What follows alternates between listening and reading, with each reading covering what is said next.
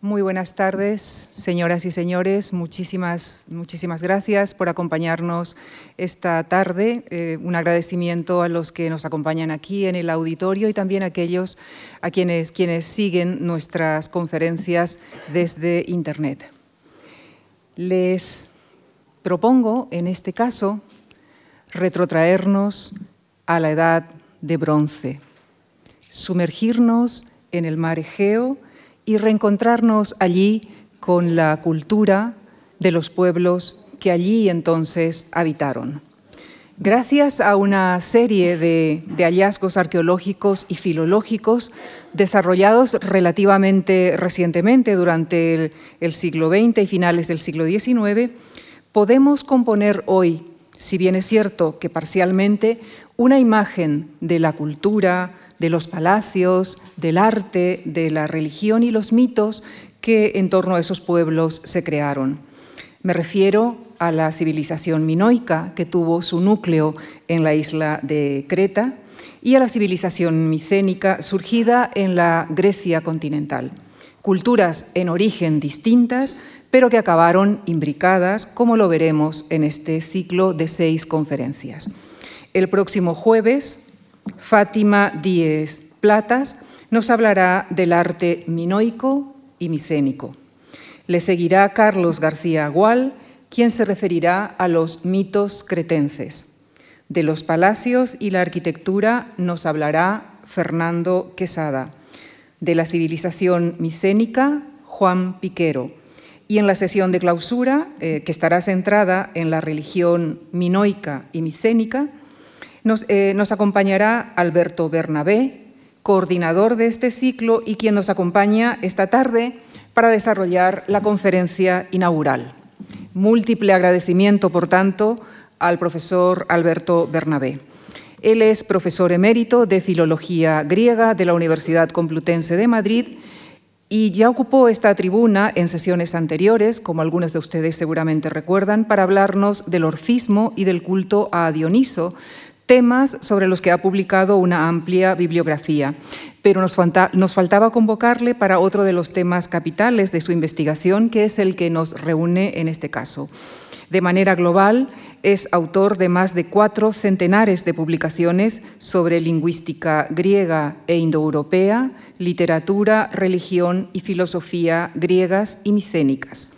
Les dejo pues con el profesor Alberto Bernabé, quien esta tarde nos presentará los hallazgos más relevantes que condujeron al descubrimiento de las culturas minoica y micénica. Muchísimas gracias.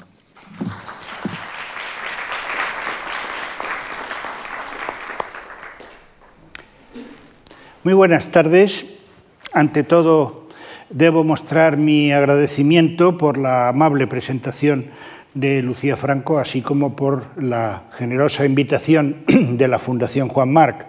En medio de esta situación terrible que nos ha tocado vivir, es una gran satisfacción volver a participar en actividades culturales que creo muy interesantes y que me permiten hablar de un tema al que he dedicado muchos años de mi vida, a las civilizaciones del Egeo en el segundo milenio antes de Cristo, centrándome sobre las dos más importantes, el mundo minoico y el mundo micénico, distintos pero íntimamente imbricados entre sí.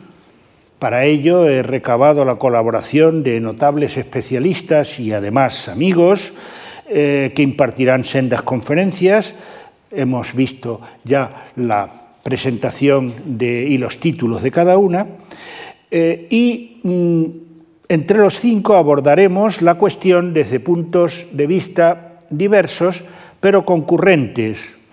La iconografía, la mitología, la arqueología y la filología, de manera que podremos hacer un recorrido significativo por el mundo de los objetos y los espacios rescatados por la arqueología y la filología, eh, los hallazgos de excavaciones en Creta y en continente, las representaciones de los frescos, vasos y esculturas, los textos que la casualidad permitió que llegaran hasta nosotros y que en su mayoría han sido descifrados, así como esa otra clase de realidad que son los mitos De manera que nos adentraremos en realidades rescatadas, reconstruidas, descifradas o guardadas en la memoria colectiva por la imaginación poética y transitaremos por algunos de los caminos de la cultura minoica y de su sucesora, la micénica. A lo largo de estas conferencias veremos cómo han sido recuperados espectaculares edificios y delicadísimas obras de arte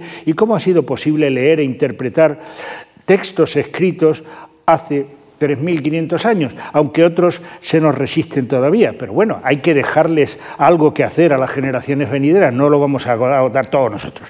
Asimismo, nos asomaremos a la forma en que se han podido rescatar por la acción combinada de especialistas en todos estos ámbitos el modo de vivir de estos lejanos antepasados que pese a la distancia temporal que nos separa de ellos, como siempre ocurre cuando se trata de seres humanos, acaban por resultarnos terriblemente familiares. Desconocidas durante mucho tiempo, las civilizaciones del Egeo resultaron una gran sorpresa cuando fueron descubiertas y estudiadas, permitiéndonos así acceder a civilizaciones tan imprevistas como fascinantes.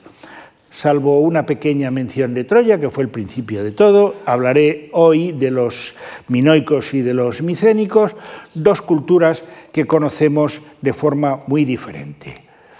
Minoicos quiere decir gente del reino de Minos, y Minos es un personaje mitológico, lo que indica ya que nuestro conocimiento de los minoicos no se deriva del conocimiento de sus textos, porque naturalmente ellos no se llamarían minoicos. Nos llamamos así por una pura convención.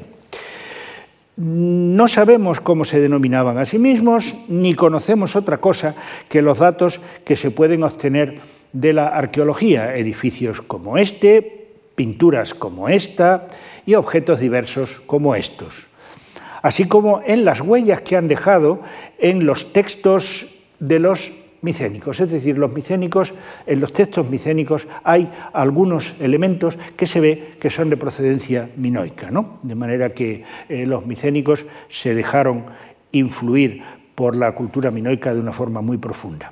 En cambio, los micénicos sabemos bastante más. El nombre que les damos no es mítico, sino que procede de un lugar existente, la ciudad de Micenas, es fantástico porque esa foto la tomé yo y conseguí tomarla sin ni un solo turista. ¿eh? Tiene, su mérito, tiene su mérito la cosa. Bien, pues eh, de manera que conocemos em, eh, el arte de los micénicos y sobre todo sabemos que hablaban griego, una forma muy arcaica de griego, ya que hemos descifrado su escritura y leemos aceptablemente bien sus textos. De manera que a través de esos textos conocemos nombres de ciudades, formas de organizar la vida en común, usos políticos, económicos, prácticas religiosas. De manera que son un pueblo histórico no forman parte de la prehistoria del griego. Hay muchos lugares, muchos manuales en donde ustedes les oirán llamar a los micénicos pregriegos. No son pregriegos, son griegos. O sea, porque eh, realmente son textos escritos, son históricos, no son, no son anteriores a la existencia de textos escritos, no son prehistóricos. Por lo tanto, habría que llamarlos griegos del segundo milenio, pero no pregriegos, en absoluto.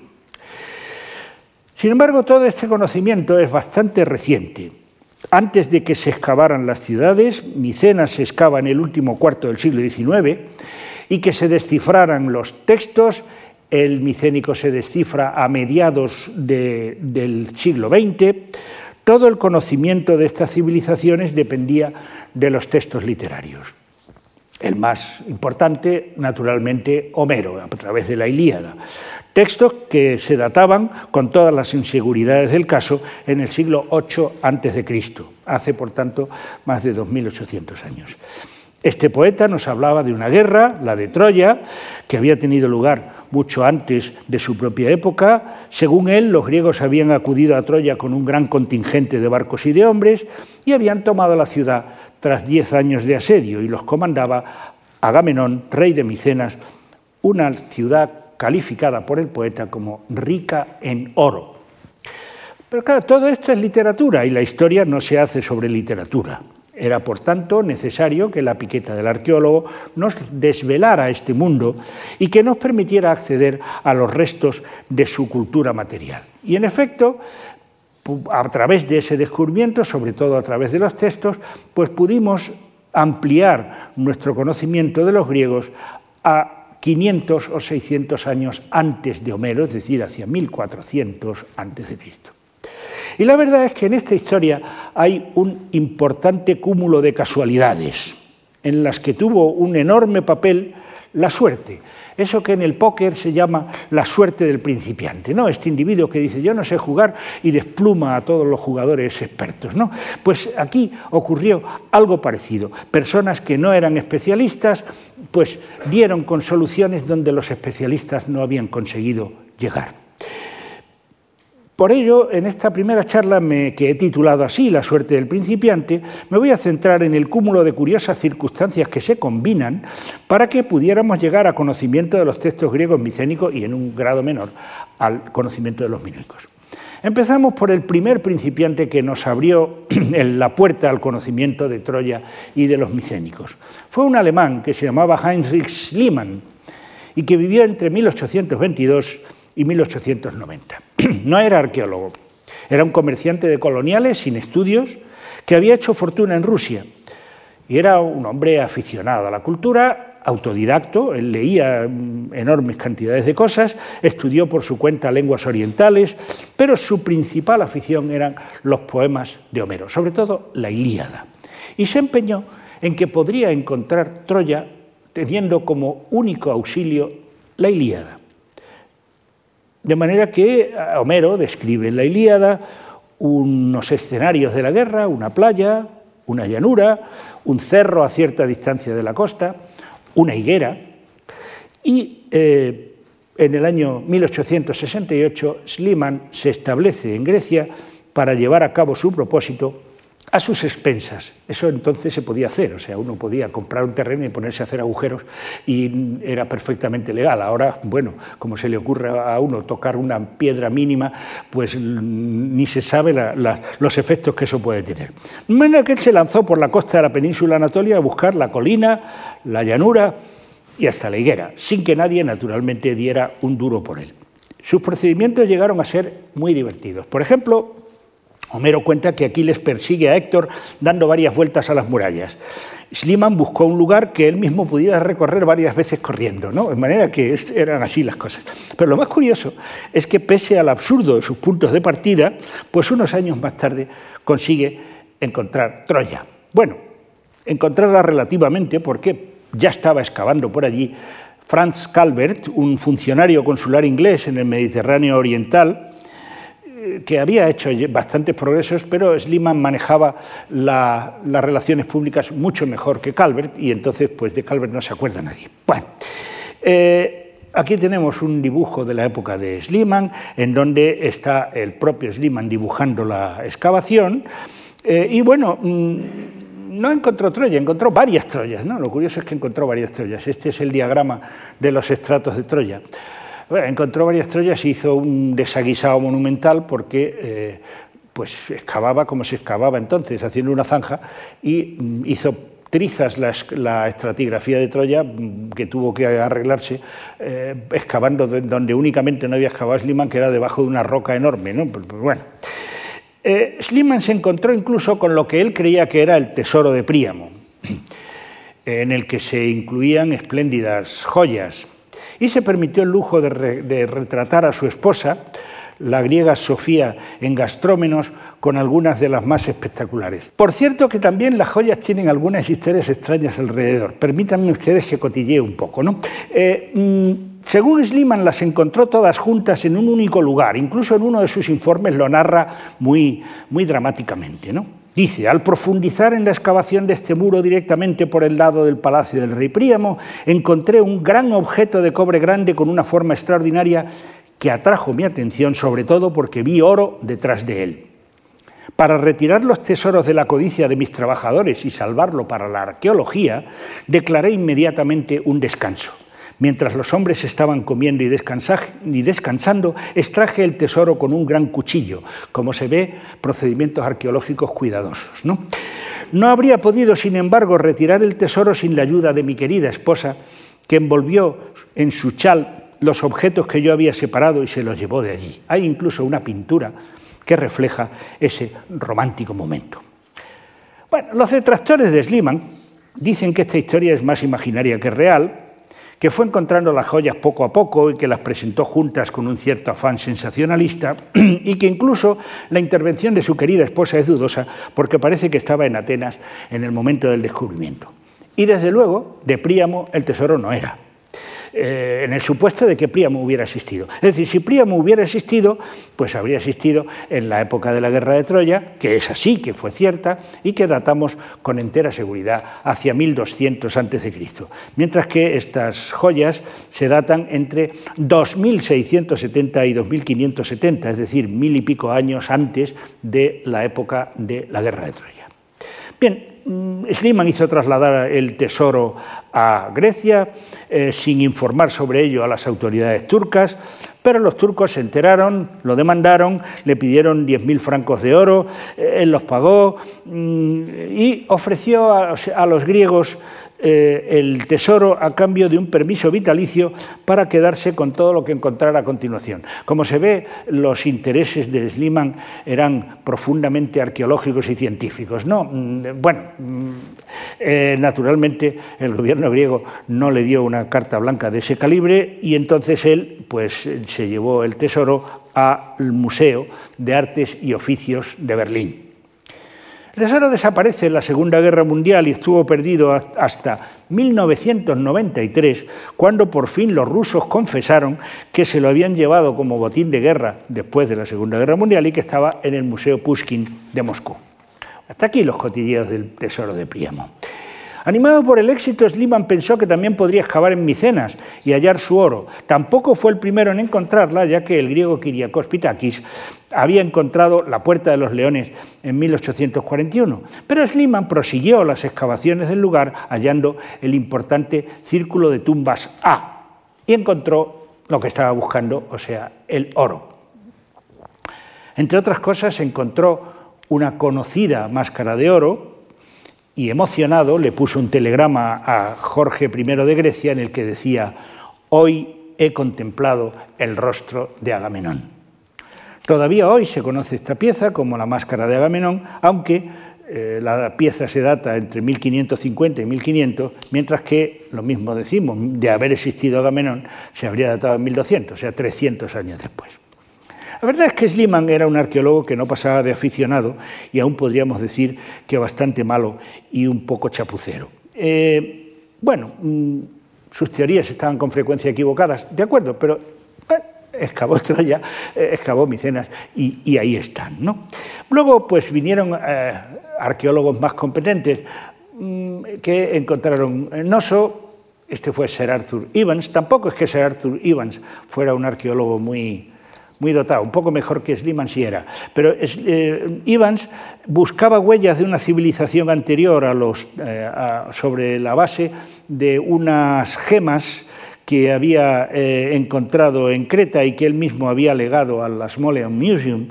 Eh, y bueno, encontró, eh, estas son las, una de las gemas, ¿no? Él creía que era escritura, no, no lo es, es un sello, arriba está la gema y abajo está la impresión de la gema sobre, un, sobre barro, ¿no? para que se vea cómo, cómo es un, sello. Se utilizaba pues, para sellar documentos del usuario del sello. ¿no?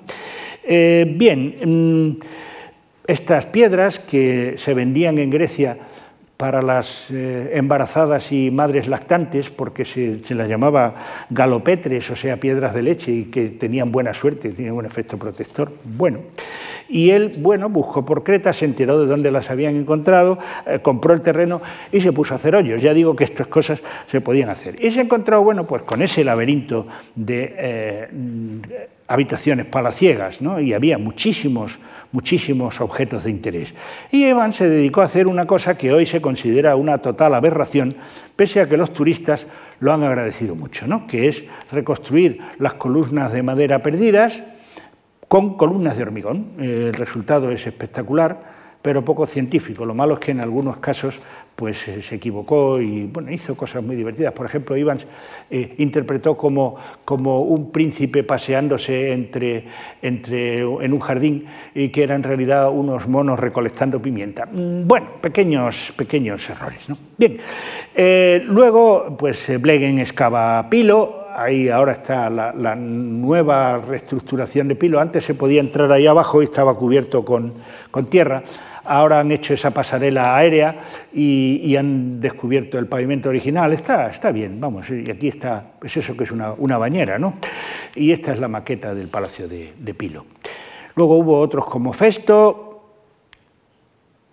o como Tirinte, o como la canea o jañá o como quieran ustedes llamarle. ¿no? Y recientemente bueno, se ha encontrado alguna cosa en Tebas y, ahora lo último que hay, que incluso no está todavía publicado, pues es el Palacio de Ayos Basileios. Con los espléndidos objetos aparecieron también documentos escritos en tablillas de barro. Las coincidencias, la suerte, esta de que estoy hablando desde el principio, que acompañó al, al nuestro conocimiento del Egeo, también había intervenido muchos años antes en la conservación de estos documentos.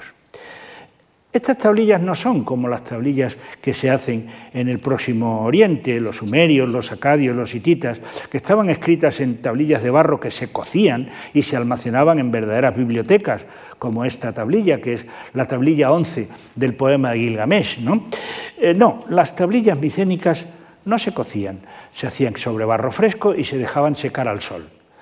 Eh, entonces, ¿cómo, bueno, pues, ¿cómo fue que, nos llegaron? Pues el hecho de llegarnos fue porque el incendio, los incendios de los palacios cuecen las, tablillas, ¿no? y entonces las tenemos de barro cocido y se han conservado gracias a eso, de manera que una, una, auténtica, una auténtica casualidad.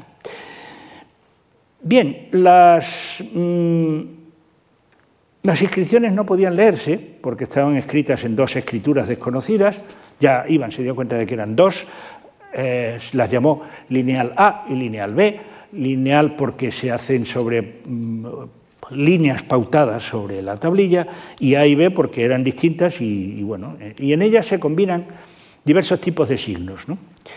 Eh, aunque sea adelantándome un poco a cómo se descifró, pues les, hago a ustedes una panorámica de cómo funciona esto. Uno son signos fonéticos, es decir, representación de sonidos. Cada signo representa un sonido. Eh, son silabogramas. ¿Y por qué se sabía que eran silabogramas? Miren, cuando una lengua tiene un número de signos en torno a 90, es un silabario. Cuando tiene un número de signos en torno a 20, 25, es un alfabeto. Y cuando tiene un número de signos en torno a mil y pico o más, es entonces escritura ideográfica como el chino. De manera que, como eran unos 90 signos, pues entonces era un silabario. Y bueno, pues cada silabograma tiene una, un dibujillo, una sílaba que se, lee pues pa o ti y se lee pa o ti en donde esté. ¿no? Bien. Eh, a veces se usan como abreviaturas y estos son pues, los signos Este es el No, pretendo que ustedes se los aprendan, no les voy a examinar al final, no, no se preocupen, que no vamos a hacer nada de esto. Bien, junto a, los signos fonéticos que representan eh, sonidos, hay otros no fonéticos, en primer lugar los llamados ideogramas o logogramas signos que representan una cosa por sí mismos y que podemos saber lo que significan aun cuando no los leamos. Esos son, por ejemplo, algunos, algunos silabogramas. Les pongo a ustedes un ejemplo muy fácil. Si nosotros vamos a un aeropuerto japonés, vemos estos signos y sabemos perfectamente lo que hay detrás de cada uno, aunque no sepamos una palabra de japonés. Y es más, aunque el japonés le llame a lo que nosotros le llamamos maleta de otra manera, pues evidentemente eh, no sabemos cómo se dice consigna en japonés, pero sabemos que esa maleta es una consigna. Eso es un logograma, ¿de acuerdo? Bien. Eh, bueno, pues mm, los logogramas, algunos de ellos se veían muy bien. Por ejemplo, ese se identifica, ¿verdad? Pues eso, es un caballo. Bien, estupendo. Eh, esto tampoco se ve mal. Es una, un trípode, una trévede con un caldero encima, ¿no? Como ese. Este a lo mejor es un poquito más difícil, pero es un lingote, como ese. Y algunos son muy refinados, ¿no? por ejemplo, este que es un ritón, o sea, una cosa para eh, echar líquidos, ¿no? en forma de cabeza de toro, como esa.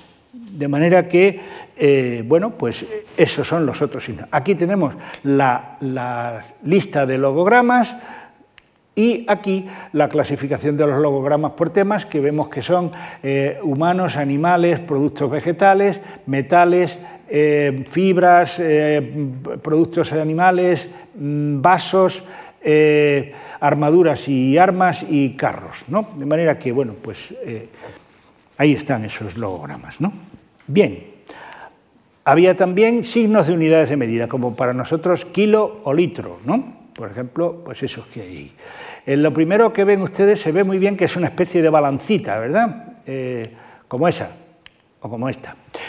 Eh, balanza en griego se dice talantos, eh, que es lo que da nuestro talento. ¿no? Talento era la unidad mayor de peso, también la moneda más, más valiosa y también se dice metafóricamente, como saben ustedes, a partir de la famosa parábola de Jesucristo, el talento como las mm, condiciones que cada ser humano tiene eh, como digamos, como bagaje personal. ¿no? Bien, pues eh, esa unidad es la unidad más grande de las unidades. Bien, mm, también había cifras. Oh, el sistema de numeración es, muy complicado. Mi hija, que cuando tenía cuatro años, pues eh, estaba circulando por donde yo estaba trabajando. ¿Eso qué? Son números. Dice, ¿y cómo? Le expliqué cómo era. Dice, ah, esto es 124. O sea, que, se entiende inmediatamente, ¿no? Verán ustedes. Eh, las líneas, palotes verticales son unidades, los palotes horizontales son decenas, los circulitos son centenas y los circulitos con mm, cosas alrededor son millares gracias a los cielos, es un sistema en base 10, o sea, no, no, no, hay problema. Y como hay tablillas en donde hay cantidades y el total, pues sabemos perfectamente las, los valores relativos. ¿no? Ahí tenemos un par de ejemplos. Son flechas, ven ustedes el logograma de la flecha, que se caracteriza por las, las barbas ¿no? del, final de la flecha, y luego pues arriba hay 6010 eh, y abajo hay 2630. Bien, no tiene mayores mayores problemas. Y luego hay una cosa estupenda, hay separadores de palabras, por Dios. Eso es maravilloso porque en, otras lenguas mucho más modernas, eh, por ejemplo, en las inscripciones latinas no se separaban las palabras, pero eh, los micénicos sí, y eso ayudó muchísimo al, desciframiento. Bien, eh, de manera que entonces mm, en esta tablilla podemos ver la combinación para que ustedes se hagan una idea. Eh, lo que está en blanco son cosas escritas con silabogramas, lo que está en amarillo son eh, logogramas, lo que está en verde son cantidades, ¿no? de manera que hay ovejas. Los logogramas se ponen con, con las palabras en latín. Se discutió mucho cómo se transcribía esto. ¿no? Naturalmente los ingleses dijeron, en inglés, y los demás dijeron, hombre, en inglés pues parece que está feo. Luego dijeron en griego, pero en griego pues el problema es que eh, muchas veces no sabemos qué palabra griega hay detrás del logograma, claro, o sea, y entonces, entonces se, decidió en latín que era muy aséptico y por lo tanto ovis es oveja, cap es cap, caper, o sea, cabra y sus es cerdo, con perdón.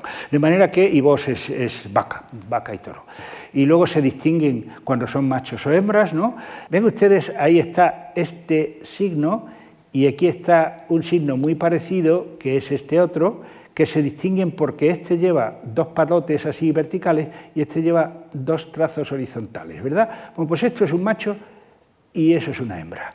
¿eh? Y lo mismo hacen con los demás, con los demás eh, casos, ¿no? que el que tiene dos, trazos es un macho, ¿no? Por lo tanto, eh, pues se distinguen. y luego los signos de numeración complicadísimo, ¿eh? este, este de aquí, pues es muy complicado, pues 1, 2, 3, 4, 5, 6 decenas, pues 60. ¿no? Vale, ven ustedes, si todo fuera así, ¿eh? sería, sería muy cómodo. Pero bueno, se hacen ya una idea de cómo, de cómo funciona esto, ¿verdad? Bueno, ahora, eh, ¿cómo, ¿cómo hemos llegado al conocimiento de esta escritura que había sido enterrada y olvidada por la historia? ¿no? Se advirtió primero lo que acabamos de repasar, es decir, que había signos distintos, eso ayudaba mucho, esto sabemos que esto es, un, eh, que esto es un carro y sabemos que esto es bien eh, y que esto es un caballo, fenomenal, y que estos son números, maravilloso. Ahora, luego estaban todas las sílabas que a saber lo que podía ser aquello. Claro, cuando tenemos un documento que sabemos en qué lengua está escrito, pero no el sistema de escritura, Es no demasiado complicado. Cuando sabemos la escritura pero no la lengua, pues la leemos y no la entendemos. ¿no? Nosotros nos dan un texto en, por ejemplo, en croata, y sí, nosotros podemos leer allí mm, lo que pone, pero si no sabemos croata no lo interpretamos. Pero lo malo es cuando no sabemos ni cómo se leen los signos, ni en qué lengua está escrito. ¿no? De manera que eso fue con lo que se enfrentaron eh, los descifradores del, micénico. Bueno, primero se dijeron una gran cantidad de tonterías. Por ejemplo, una de las más monumentales fue esta del señor Gordon, por cierto, un ilustre, muy ilustre arqueólogo eh, de la antigüedad, que se llama Alminoico a través del vasco, en el que sostenía la peregrina idea de que el minoico eh, era vasco. Bueno, a la derecha está la reseña, la reseña que le propinaron, en donde le llaman de todo menos bonito. ¿no? Bueno, pues eh, sin comentario. Eh, y aquí vuelve a, influir, a intervenir otra vez la suerte del principiante, en la persona de Michael Ventris. ¿no? Michael Ventris, eh, a los 14 años, ahí tenemos una fotografía del evento, ¿no? En el año 36, Ventris fue a una exposición que había hecho Evans de los hallazgos eh, encontrados en Creta. Y Ventris dijo, yo tengo que descifrar esto. Tenía 14 años. Bueno, pues sí, lo, lo descifró, que eso es lo más interesante. El caso es que Ventris no era arqueólogo ni tampoco un filólogo, era un arquitecto, nacido en 1922. Ahora, vamos a ver. Sí, era un arquitecto y no era filólogo, pero en aquella época, en Cambridge, pues eh, los arquitectos estudiaban griego, porque se consideraba en la universidad que no le hacía daño a nadie eh, de ninguna profesión tener unos conocimientos básicos de lenguas clásicas, de manera que eh, Ventris sabía notable cantidad de griego, aunque inicialmente no pensaba que pudiera eh, ser griego lo que había allí, porque no, nadie creía, nadie suponía que los griegos habían llegado tan pronto a, Creta y, al continente. ¿no? De manera que, eh, pues, él pensaba que era etrusco, eh, y el caso es que Ivans, no él, Ivans, pues leyó este texto, en la zona sombreada son esos dos signos, que en el, en, el, en el, chipriota silábico. El chipriota silábico es una lengua que se conocía perfectamente y que era también utilizaba sílabas. Y algunas sílabas se parecen a las del, a las del lineal B, de manera que a la lineal B. Entonces, eh, bueno, pues Ivans dice, eh, ¿y si esto? Y ahí leía Ivans polo. Polo en griego, polos significa potro, y efectivamente ahí había una cabeza de caballo eh, por lo tanto, pues mm, Polo podía ser dos, dos potros. Dijo, no, no puede ser, esto no es griego. Y el desciframiento eh, se difiere un montón de años porque Ivans decidió que esto no era el camino correcto. ¿Qué le vamos a hacer?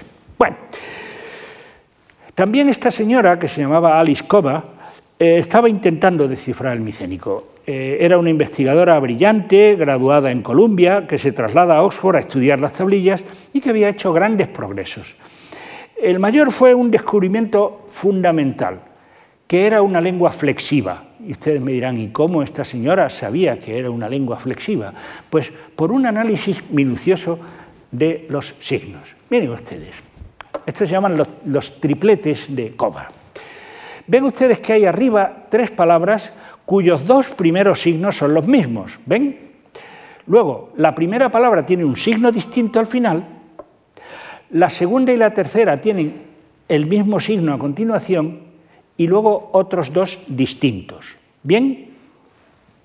el segundo triplete son palabras que tienen la, la, primera cuatro sílabas, la segunda cinco, las tres primeras sílabas son iguales, la primera de arriba es distinta, la segunda y la tercera tienen la misma sílaba penúltima y lo que es más interesante es que las últimas sílabas de este tripleta tiene los mismos signos que la primera. ¿Esto qué quiere decir? Pues esto quiere decir que nos encontramos ante series de palabras con derivados y con desinencias. ¿eh? Si les pongo un ejemplos en español, ¿no? digamos que lo primero fuera camino, camino, lo siguiente caminero y lo siguiente caminera. Bien, y, pongamos que lo segundo fuera aventura, aventurero y aventurera. ¿Mm? ro, irá, coinciden con ro, irá de la primera y pues es efectivamente una lengua que tiene derivados y mm, sufijos. Una lengua flexiva, fantástico, eso es muchísimo, ¿no? No se, imaginen ustedes lo que vale eso. Bueno, ahora sabemos que eso se lee ruquito, ruquitillo, ruquitilla, aminiso, aminisilla, aminisilla, o sea, Liquistos, la ciudad, y el señor de Licisto y la señora de Licisto, Amniso, la ciudad, el señor de Amniso y la señora de Amniso. De manera que la cosa está bien. Eh, se dirigió a Alice Cover junto a otros estudiosos, él le escribió a Medio Mundo, eh, hoy habría sido mucho más fácil, se habría hecho mails y tal, pero entonces era escribir cartas y todo eso más lento. ¿no? Y le escribió un cuestionario que había preparado para ver qué contestara, qué le parecía y demás. Y Alice Cover le dijo que no tenía tiempo para perder con novatos. El caso es que Alice Cover se muere en el 50 sin ver fuera terminado el desciframiento y Ventry siguió a lo suyo haciendo tentativas Miren, eh, se conservan los cuadernos, ¿no? Ahí están los signos y donde le va dando valores tentativos y dice, y si esto pone aquí, esto sale aquí, bueno, y eso estuvo ahí dando. Hasta que, por fin, el primero de julio de 1952, eh, se presenta en la, en la BBC la radio, ¿eh? no estamos hablando de la tele todavía, la radio, eh, diciendo que había descifrado las, tablillas. El caso es que tras el programa, que lo oyó, pues se le presentó el entonces profesor joven de, Cambridge, John Chadwick, le ofreció la, su colaboración y Chadwick contribuyó al equipo con un saber muy útil. Eh, Chadwick había sido descifrador de la criptografía en la Segunda Guerra Mundial ya saben ustedes, los alemanes que mandaban lenguajes cifrados y entonces los ingleses tenían a todos los intelectuales de Oxford y de Cambridge descifrando los, los eh, mensajes cifrados de los alemanes. Y entonces Chadwick aplica eh, las reglas de la criptografía y bueno, en el año 59 pues, publican los primeros datos para el mundo científico y cuenta la historia un poco más adelante eh, en Chadwick, en un libro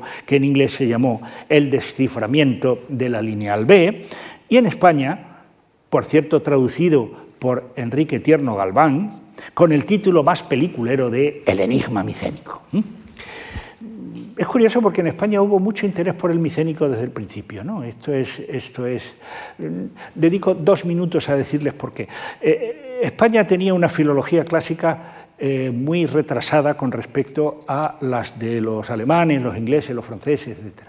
Claro, cuando aparece esto, pues todo el mundo estaba en el punto de partida y los españoles dijeron, hombre, pues aquí nos podemos colocar nosotros igualmente. Y desde, desde siempre hubo grandes especialistas en micenología españoles ya digamos que vamos pues como por la tercera generación o quizá la cuarta de los digamos derivados de esos primeros micenólogos españoles.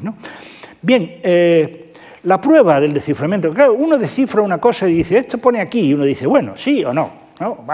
La prueba del 9 eh, consiste en que uno encuentre o utilice un texto que no se ha utilizado para el desciframiento e intente leerlo con las cosas que se habían descifrado. Y esa prueba del 9 la suministra Carl Blegen. Carl Blegen era, como saben, ya lo hemos visto antes, el individuo que estaba excavando Pilo y tenía una serie de tablillas que no estaban publicadas y que por lo tanto pues dijo, hombre, vamos a ver si es verdad, ¿no?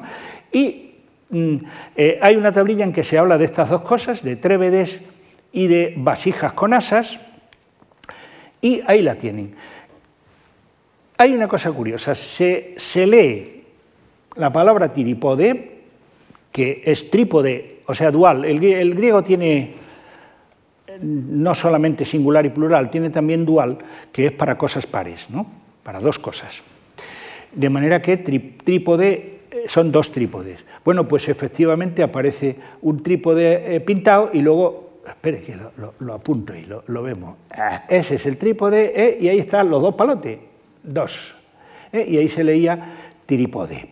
Luego, tiripo, que es el singular, y miren ustedes, está ahí ese segundo trípode, ¿y cuántos palotes tiene? Uno.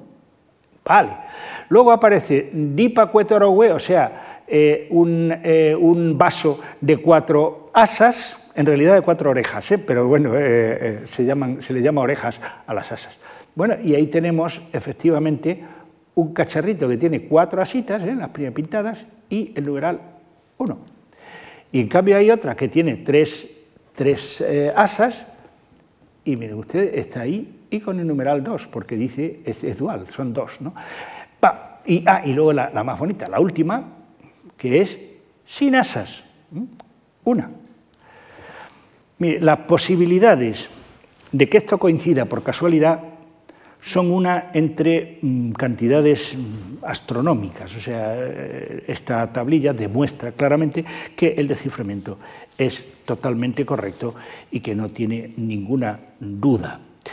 Bien, se publica entonces la primera Biblia de la micenología, los documentos en griego micénico, que las publican entonces Ventris y Chedwick. Eh, se hizo una segunda edición en el 73 y se está preparando no sé desde hace cuantísimos años, la tercera edición. No acaba de salir, pero bueno, en algún momento pues la, veremos. ¿no? Y en el año 56 se eh, organizan los estudios de micenología eh, con un coloquio celebrado en un sitio que se llama Gif-sur-Yvette, cerca de París, que está en esas banlieues donde cada X tiempo queman coches, ya saben ustedes, ¿no? Estas barriadas de París que... Bueno, pues ahí se hizo esta esta foto de familia, mm, eh, en donde estuvo lo más granado de la lingüística de la época, incluidos dos filólogos españoles. Vamos a ver, eh, a ver si consigo eh, enfocar esto. Vaya por Dios. Bueno, ahí, ya está. Ese que es don Antonio Tobar y este de aquí, don Martín Sánchez Ruiz Pérez. Dos, en un, en un, grupo tan reducido, dos filólogos españoles, realmente era bastante completo. Y luego estaba el primer perro micenólogo de la historia, que es este que está aquí. Vale. Eh, y naturalmente, pues ahí estaban Ventris y Chadwick, claro, los dos tenían que estar, evidentemente. Se publican las actas, eh, pongo las actas del primer congreso, luego se han ido celebrando otros congresos, el último que se celebró fue este que hay ahí a la derecha, celebrado en Copenhague, el último último tendría que haberse celebrado ahora, pero ya saben ustedes la que está cayendo, así que no, eh, de momento lo tenemos. Eh, era, era en Atenas, hombre, una lástima, porque era un sitio interesante para estar venido, pero bueno, ¿qué le vamos a hacer? Las cosas son como son. Bien, los, los congresos sirven para actualizar las, las cosas, es decir, los misionólogos se tienen que poner de acuerdo sobre todo. Quiero decir que no se puede transcribir un... Vamos, no se puede, a ver, se hacen propuestas y demás, pero... Eh, hay que aceptarlas en los congresos. Entonces los congresos se acuerdan que a partir de ahora este signo se va a mencionar así y se, hace esto. ¿no? En algunas ocasiones con alguna cosa divertida que no, me, resisto a, poner. No, eh, esta cosa que tienen ustedes es una daga eh, que tiene como logograma pug, la palabra, la inicial del latín pugio, puñal. ¿no? Bien, pues eh, tenía unos logogramas que son esos que tienen ustedes ahí. ¿no? Si les había llamado PUG, eh, había variantes distintas que se ve claramente que es una daga. Y esto era una daga, pero cabeza abajo. ¿Y entonces qué hacemos con ese signo? Y con ese sentido del humor que Dios les ha dado a los micenólogos, pues se les ocurre que naturalmente lo que hay que hacer es ponerle PUG al revés y le llaman GUP. De manera que ahora sabemos lo que es GUP. ¿eh? GUP es eso, es un, cuchillo, lo que llamaría el, famoso mm, romance del Cid un cuchillo cachicuerno, ¿no? que es mucho menos ilustre que, la, que la, daga, ¿no? y que bueno, pues esto, ahora eso ya se, ya se sabe. Bien, eh, volviendo a Ventris no pudo disfrutar mucho tiempo de su éxito. Era un tipo exitoso, es decir, era un, hombre con una conversación exquisita, muy simpático, eh, que se llevaba muy bien con las damas, en fin, era un hombre muy interesante, pero eh, en el año 56 conducía su coche a gran velocidad, se estrella contra un camión y se mata instantáneamente. ¿no? Eh, bien, en el 2002 se publica esa, esa, biografía suya, El hombre que descifró la línea B, y en la casa en donde vivió tienen puesta a los ingleses una placa eh, conmemorando su, su presencia. ¿no? Bien, eh, Luego aparecieron documentos eh, nuevos, además de los de, de los de Pilo, tenemos estos, estos decretas que se fueron, se fueron editando en una serie de. hasta que se hace la gran, gigantesca, estupenda y maravillosa edición que contiene una fotografía un eh, dibujo y la transcripción. Estupendo. Pero justo cuando se está publicando el segundo de los cinco tomos que tiene la cosa, pues llega este caballero, Yanis Akelarakis, a dirigir el Museo de Heraclio en Creta. ¿no? Y hacen lo que pasa siempre que llega una persona nueva a un sitio, se le enseña el sitio. Y pasan por un sitio y había ocho cajas de cartón. Y dijo Sacrarakis, ¿y eso qué es? Y dijeron, ah, están ahí desde Ivans, sin que nadie las hubiera abierto jamás. Se abren y estaban llenas de pedacitos de tablilla micénica. Miren, para que se hagan ustedes una idea, esto es la situación de los paneles en donde estaban los pedacitos eh, en cuestión. Eh, lo más granado de la micenología, eh, vamos, los que, los que se dedican a la paleografía, pues se dedicaron al bonito deporte de armados de un tubo de pegamento y medio y mm, iban mirando los trozos que eran del mismo color eh, luego si eran de la misma letra, porque las letras se distinguen y todo eso.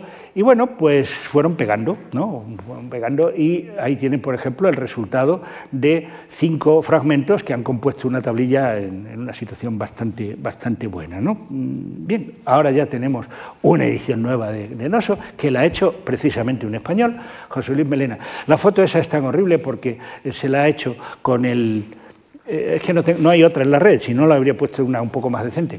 Pero esta es que se, la ha hecho, ya saben cómo se hace esto, ¿no? mirando a la, cámara que tiene uno en la, en la pantalla y como uno inevitablemente está mirando a la pantalla, sale con cara de enfado con la humanidad. Bueno, pues ese eh, es el autor de, la nueva edición. Esta edición es muy, muy buena, ¿no? ya no hay... Eh, bueno, luego en las, en las de Tebas pues se publicaron, bueno, estaban haciendo, esto fue que en una calle estaban haciendo un tendido de agua y encontraron eh, el palacio de, el palacio de Tebas. ¿no? En fin, los habitantes de las casas no dejan que se las tiren para que se excave debajo. ¿no? Eso no es como en la época en que se excavó Delfos, no sé si ustedes saben la historia. Eh, el, el arqueólogo francés que estaba excavando Delfos descubrió que Delfos estaba debajo de la ciudad de Delfos y entonces estaba bajo administración turca y le dijo al, al individuo, al bajá o lo que fuera que estaba allí a cargo de aquello, que si le quitaba a la gente de encima, que Francia le compraría café solamente a, Turquía por espacio de 20 años. Entonces el individuo eh, montó en camiones a la gente que había allí y les dijo que se instalaran 5 kilómetros más, más allá. Y, bueno, pues gracias a eso se, excavó Delfos. La verdad es que una salvajada, pero en fin, ahora vemos Delfos estupendamente. Eso también es verdad. Bueno. Eh, bueno, las... ahí está el arqueólogo y la edición de las... Las tablillas mm, son de, arcilla, eh, en algunas ocasiones armadas con, pajitas. A lo que más se parece una tablilla micénica es a un adobe, ¿eh? a un adobe, porque es una cosa de barro, de barro sin cocer y con una pequeña armazón. ¿no? y bueno, pues se escriben ahí tenemos algunos ejemplos, se escriben con, un artefacto como este, un estilo o, un, eh, cálamo, ¿no? Eh, que tiene un filo cortante y curvo. Eh, el individuo pauta las, las, tablillas, como se ven, por eso se llama lineal, ¿no? y escribe mm, digamos que al, tener, se escribe sosteniendo la tablilla sobre la, la mano izquierda y se escribe con la derecha, y eso ha permitido que los CSI micénicos puedan clasificar las huellas de palmas de los escribas. No, es que las clasifiquen, vamos, que hay huellas de palmas de los escribas. Se ha sabido, por ejemplo, que uno de ellos era un niño. ¿eh? Eso es porque la, huella es muy chiquitita, de manera que es, curioso. Eh, bueno, pueden, si no le caben los signos, hacen un poco lo que pueden. Por ejemplo, este hombre eh, pues quería añadir un, antropónimo que no, le, no lo había metido en la tablilla y lo pone ahí encima, ¿lo ven? Se ha metido encima de lo que estaba ahí. O bien, pues a veces escriben en el canto de arriba. En un folio no se puede escribir en el canto de arriba, en una tablilla sí, una tablilla bastante gorda. Y ahí pues eh, había una serie de animales, como ven ustedes, con eh, pues, ovejas, carneros, etcétera, y añade pues un, eh, toro, seis toros, mejor dicho, en, el canto, ¿no? En fin. o en el verso. La, tablilla se hace, se hace una bola y luego se coge la bola y se hace así sobre la superficie plana. Con lo cual queda una cosa en forma de lengua y que está completamente plana por un lado, que es por donde se escribe. Normalmente solo se escribe por un lado, pero a veces, pues como en este, se escribe también, se escribe también por detrás, ¿no? Eh, y una vez eh, puede, puede, qué sé yo, enfatizar signos más grandes. Aquí ven, ven, ustedes que hay unos signos más grandes, luego otros signos más pequeños. En fin, como nosotros, titulares, eh, dejar líneas en blanco, todo eso para organizar los, los documentos. ¿no? Eh, ahí mm, tenemos, mm, por, ejemplo, pues la eh, indicación del el, sitio, ¿no? Eh, y después se dice dotilla que es ganado, y luego arriba una línea en donde se dice una cantidad de ovejas y de corderos, y abajo ovejas y corderos que faltan. Y uno dice, ¿por qué faltan? ¿Se los comió el pastor? ¿Se murieron? Pues eso, eso, de eso no nos informa la tablilla, ¿no? Pero bueno, el caso es que se consigna aquí que hay unos que, faltan. Bien, las dejaban secar al sol y luego las almacenaban en cestas o en otros lugares. ¿no? Y algunas veces sobre la cesta se le ponía una etiqueta. Ven ustedes eh, que eso es la parte que está pegada, o sea, se hace el pegote de barro, se pone encima de la cesta y se escribe lo que tiene dentro. Por detrás se quedan las huellas de la cesta, por eso sabemos que eran cestas, ¿no? Están ahí las huellas de cesta. Bien. Hay dos tipos de formato, las pequeñas, que se llaman de hoja de palmera, que se hacen como les acabo de, decir, eh, y hay otras que son estas, eh, que se llaman de formato de página, son mayores, más grandes, eh, y que contienen pues, datos más complejos. ¿no? Luego hay otro tipo de documentos, como estos, los nódulos, que son, verán, los que sean ya de una cierta edad, los más jóvenes ya ni siquiera sabrán de lo que estoy hablando, se acordarán de los envíos de correos que llevaba una cuerda y lacre. ¿Eh? Se cogía en el nudo y se pegaba el lacre y se sellaba. Entonces, si el lacre llegaba roto, eh, pues es que se había abierto el documento, se había abierto el paquete. ¿no? Y bueno, pues esto igual con, barro, ¿eh? se hacía igual. Aquí se ve un dibujo de cómo se hacían, se pegaba el, el nódulo entre los dos dedos y ahí ven ustedes aquí a la derecha cómo se ven las huellas ¿no? de la cuerda. Ahí, las huellas de la cuerda. Bueno, eh, bien, mm, también hay textos micénicos que no están incisos, sino que están inscritos sobre vasos. ¿eh? Ahí tenemos eh, un, par de, un par de vasos en donde pues, hay indicaciones pues, sobre el contenido o sobre el, destinatario, sobre lo que sea, cosas dentro de la administración. Hasta aquí los únicos documentos escritos micénicos que hay, porque no podemos considerar uno más el caso del el guijarro de Kafkania un, un descubrimiento sensacional, entre comillas, que se produce en el año 94. Bien, eh, es una piedra, es un guijarro que está inciso, pero inciso con un objeto metálico, no, no con un clavo, no, no es un, como los de barro, eh, y que tenía por un lado una extraña doble hacha radiada, con un par de signos, y por el otro una serie de signos colocados así. Bien, eh, era totalmente atípico porque contradecía todo lo que se había dicho hasta ahora, hasta ese momento, de los textos micénicos. Se decía, ningún texto micénico es anterior a 1450. Este apareció en, una, eh, en un estrato que era de 1600. La escritura solo se utilizaba para fines contables, esto no era fines contables. Solo había dos tipos, la incisa y la escrita eh, y la pintada en vasos. Esto es un guijarro inciso. Y ningún documento tenía ilustraciones. Y este sí, este tenía una, una eh, doble hacha radiante. Bien, aparecido el guijarro de Kafkania, este señor, que se llama Louis Godard, echa las campanas al vuelo, lo publica, lo estudia concienzudamente, diciendo que eso hacía por fin claro que los micénicos utilizaban la escritura para otras cosas, incluida probablemente literatura. O sea, nos imaginamos ya a la Ilíada homérica y todo. Bueno, pero otro estudioso, este norteamericano, llamado Tom Palaima, pues puso de manifiesto una serie de hechos, cuanto menos curiosos. Vemos aquí eh, la publicación donde lo hace. les cuento. El guijarro apareció el primero de abril. El primero de abril eh, para los británicos es como el 28 de diciembre para nosotros. Es el día del tonto de abril, en donde se le dan inocentadas a la gente. Bueno, después aparecen sospechosamente el nombre del marido de la arqueóloga, y el nombre del el, mote del niño de la arqueóloga al que le llamaban Rambo.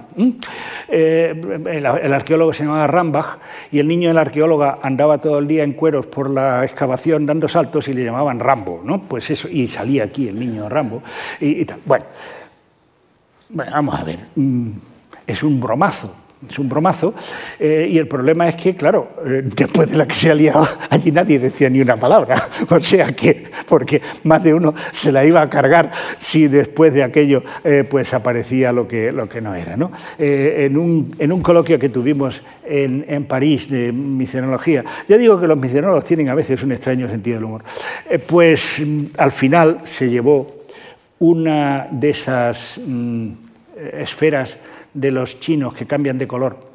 Y entonces traemos un documento micénico importante y tal, y llevaron allí la, la cosa esta de los chinos, y un texto que habíamos escrito entre cuatro o cinco la noche anterior, entre cerveza y cerveza, en donde contábamos un poco lo que, lo que había pasado en el, en el Congreso y todo esto, en un micénico macarrónico y tal. Bueno, la gente se rió mucho y, bueno, pues allí quedó, allí quedó la cosa. ¿no? Bien, pues dejamos el guijarro de Kafkania, que es más falso que Judas, y ya vamos terminando. Eh, sabemos mucho sobre las tablillas porque llevan siendo estudiadas incansablemente desde el año 52. Sabemos que hay tablillas que proceden de un mismo escriba, porque los escribas como nosotros tienen cada uno su letra. Y entonces pues se sabe perfectamente que este escriba es el mismo que este porque hace el signo tal de la misma manera. ¿no? Y entonces se ha podido ver el número de signos que corresponde a cada, a cada escriba. Y son muy, el número de documentos, perdón, que, corresponde a que. Y son muy poquitos. Entonces, o una de dos, o ser escriba en la época de los micénicos era un chollo eh, absoluto, porque eh, hay, pues a lo mejor la mano de un escriba, para que se hagan ustedes una idea, todo lo que ha escrito el escriba cabe en dos folios. Y hombre, eh, pues recibir un sueldo por escribirse dos folios en medio año es un poquito fuerte, ¿no? Bueno, no, es que lo más probable es que los, no se trata de escribas, sino que son funcionarios que, administran su, negociado y que toman nota ellos. De su, entonces, eh, una, mm, un conocido dibujo de Hanky, eh, pues es bastante cierto en algunas cosas. Por ejemplo, está muy bien los estantes, está muy bien el chiquito que está haciendo la tablilla y está muy bien el hombre que está sentado con la tablilla en la izquierda y escribiendo con la mano derecha. Todo eso es muy correcto. Ahora, el funcionario orondo que está ahí dictando como si este fuera el secretario y él, o sea, el mecanógrafo, ¿no? Y el otro, eso es lo que no corresponde probablemente a la realidad. En la realidad tendríamos solamente el personaje que está sentado escribiendo, que es al mismo tiempo el funcionario orondo. Es todo en una sola pieza. ¿no? También es interesante estudiar las relaciones de los, de los documentos, ah, que pueden ser interesantes dos cosas. Saber dónde apareció, o sea, el punto de, hallazgo, y la mano. Eh, en el caso de, las cretenses, como, como Ivans era bastante chapucero, lo que hacía era que cavaba y luego cernía la, tierra y sacaba los pedacitos, ya cada, cada pedacito estaba donde Dios quería. Los de Cincinnati, como eran norteamericanos y más modernos, pues excavaban con un cepillo de dientes, como ya saben ustedes que se hace ahora, ¿no? Entonces, pues todo iba minuciosamente recogido dónde estaba cada pedazo en cada uno de los estratos y entonces sabemos muy bien dónde han aparecido. Bien, entonces, saber que dos documentos, aunque no parezcan tener nada que ver, estaban en el mismo sitio o son de la misma mano, es importante. Por ejemplo, les cito un caso hay una habitación eh, de Pilo en donde había una serie de tablillas indicando partidas de riendas y de atelajes hechos eh, con cuero ¿no? para, mm, para caballerías. Y otra tablilla que parecía no tener nada que ver con esto, donde se mencionaba a una Nuestra Señora de los Caballos, es decir, una tablilla de carácter religioso. Es evidente que estos artesanos que se dedican a, las, a los, a los eh, riendas y arreos, pues tenían su culto en el mismo sitio y celebraban el culto en honor a la divinidad protectora de aquella cosa que ellos hacían. Entonces, el, saber que esos textos estaban en el mismo sitio es muy, muy ilustrativo. ¿no? Bien, termino entonces. El descubrimiento de la escritura micénica ha permitido leer una serie de documentos que nos ilustran sobre, la más, eh, sobre toda clase de cosas. ¿no? En las próximas conferencias tendrán oportunidad de asistir a otras aproximaciones. La profesora Díaz Platas pasará revista al mundo de las representaciones artísticas y de los hermosísimos objetos que nos ha deparado la arqueología. En la siguiente, el profesor García Gual pondrá el contrapunto de la representación imaginada del pasado micénico por parte de los griegos del primer milenio a través, sobre todo, de los mitos, en especial el laberinto de Creta y el Minotauro. Y después el profesor Fernando Quesada situará la arqueología minoica y micénica para reconstruir la historia de estas civilizaciones. El profesor Juan Piquero presentará la imagen que puede reconstruirse de ellas a través de los textos. Y en la última conferencia del ciclo eh, retomaré la palabra para referirme a un aspecto muy significativo en toda civilización antigua, que es el de la religión. Trataré de presentarles eh, pues, mm, una, una panorámica sobre lo que podemos saber sobre creencias, ritos, fiestas de minoicos y micénicos a través del análisis combinado de textos y de materiales. Si he conseguido hoy atraer su atención sobre estas fascinantes civilizaciones y haber servido de entremés al copioso festín que les espera en este ciclo, consideraré que he cumplido con creces mi propósito. Muchísimas gracias.